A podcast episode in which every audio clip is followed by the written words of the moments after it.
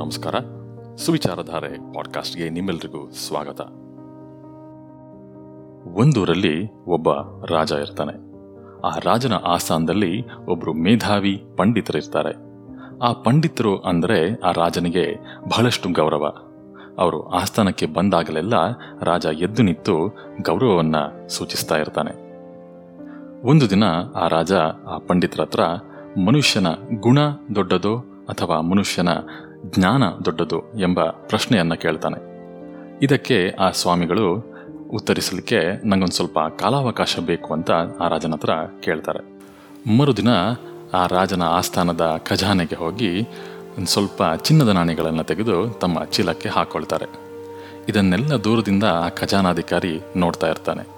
ಆದರೂ ರಾಜನ ಪರಮ ಗುರುಗಳು ಹಾಗೂ ಹಿರಿಯ ವಿದ್ವಾಂಸರು ಅಂತ ಹೇಳಿ ಅವನು ಸುಮ್ಮನಾಗ್ತಾನೆ ಎರಡನೇ ದಿನಾನು ಇದೇ ಘಟನೆ ಮುಂದುವರಿಯುತ್ತೆ.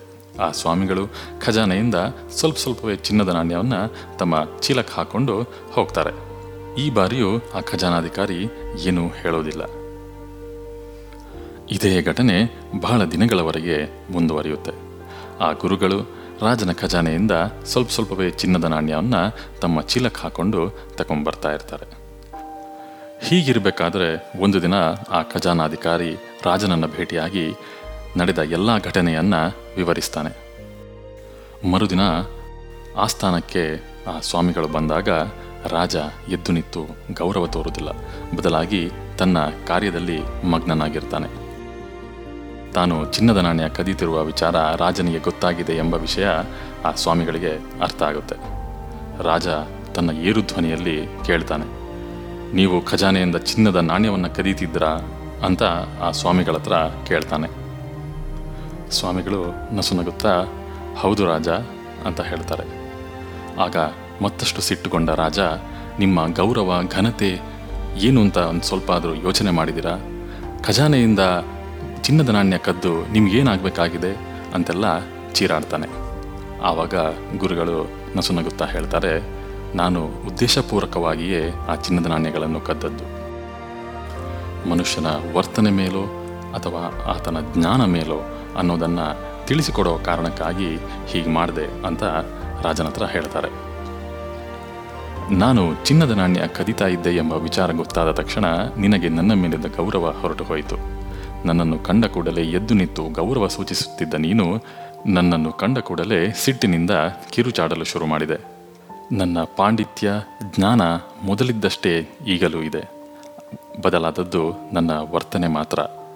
ನೀನು ಮೊದಲು ನನ್ನ ವರ್ತನೆಗೆ ಗೌರವ ಕೊಡುತ್ತಿದ್ದೆ.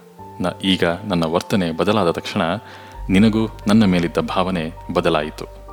ಇದೇ ನಿನ್ನ ಪ್ರಶ್ನೆಗೆ ಉತ್ತರ, ರಾಜ ಅಂತ ಗುರುಗಳು ವಿವರಿಸ್ತಾರೆ. ರಾಜನಿಗೆ ಜ್ಞಾನೋದಯ ಆಗುತ್ತೆ ಹಾಗೂ ತಲೆ ತಗ್ಗಿಸಿ ಆ ಸ್ವಾಮಿಗಳ ಹತ್ರ ಕ್ಷಮೆ ಕೇಳ್ತಾನೆ. ನಾವೆಲ್ಲರೂ ಗೌರವಯುತವಾದ ಬದುಕನ್ನು ಬದುಕಬೇಕೆಂಬ ಕನಸು ಕಾಣ್ತಿರ್ತವೆ. ಮನೆಯಲ್ಲಿ, ಆಫೀಸಿನಲ್ಲಿ, ಸಮಾಜದಲ್ಲಿ ಎಲ್ಲರೂ ನಮ್ಮನ್ನು ಗೌರವಿಸಬೇಕೆಂಬ ಬಯಕೆಯಲ್ಲಿ ಇರ್ತವೆ. ಆದರೆ ಈ ಗೌರವ ಎನ್ನುವುದು ಎಲ್ಲೆಂದರಲ್ಲಿ ಸಿಗುವಂಥ ವಸ್ತು ಅಲ್ಲ ಬದಲಾಗಿ ನಮ್ಮ ಉತ್ತಮ ವರ್ತನೆಯಿಂದ ಅದನ್ನು ಗಳಿಸಿಕೊಳ್ಳಬೇಕಾಗತ್ತೆ ಉತ್ತಮ ವರ್ತನೆ ಶಿಸ್ತಿನ ಜೀವನದಿಂದ ಮಾತ್ರ ನಾವು ಗೌರವವನ್ನು ಸಂಪಾದಿಸಬಹುದು. ಉತ್ತಮ ವರ್ತನೆ ಇರದಿದ್ದರೆ ನಮ್ಮ ವಿದ್ಯೆ, ಅಂತಸ್ತು, ಆಸ್ತಿ ಎಲ್ಲವೂ ನಗಣ್ಯ. ಎಲ್ಲರೊಡನೆ ನಗು ನಗುತ್ತಾ ಸಂತೋಷದಿಂದ ಮಾತಾಡ್ತಾ ನಾವು ಸಂತೋಷವಾಗಿದ್ದು ಬೇರೆಯವರನ್ನು ಖುಷಿಯಾಗಿಸಿ ಇಡುವುದೇ ಜೀವನದ ರಹಸ್ಯ. ವಿದ್ಯೆಯಿಂದ ಆಸ್ತಿ ಅಂತಸ್ತನ್ನ ಗಳಿಸಬಹುದು. ಆದರೆ ಉತ್ತಮ ವರ್ತನೆಯಿಂದ ಪ್ರತಿಯೊಬ್ಬರ ಮನಸ್ಸನ್ನು ಗೆಲ್ಲಬಹುದು. ನಿಮಗೆ ಈ ಪಾಡ್ಕಾಸ್ಟ್ ಇಷ್ಟ ಆಗಿದ್ದಲ್ಲಿ ಲೈಕ್ ಮಾಡಿ ಶೇರ್ ಮಾಡಿ ಹಾಗೂ ಈ ಪಾಡ್ಕಾಸ್ಟನ್ನು ಸಬ್ಸ್ಕ್ರೈಬ್ ಮಾಡ್ಕೊಳ್ಳಿ. ಮುಂದಿನ ಸಂಚಿಕೆಯಲ್ಲಿ ಮತ್ತೆ ಭೇಟಿಯಾಗೋಣ. ಧನ್ಯವಾದಗಳು.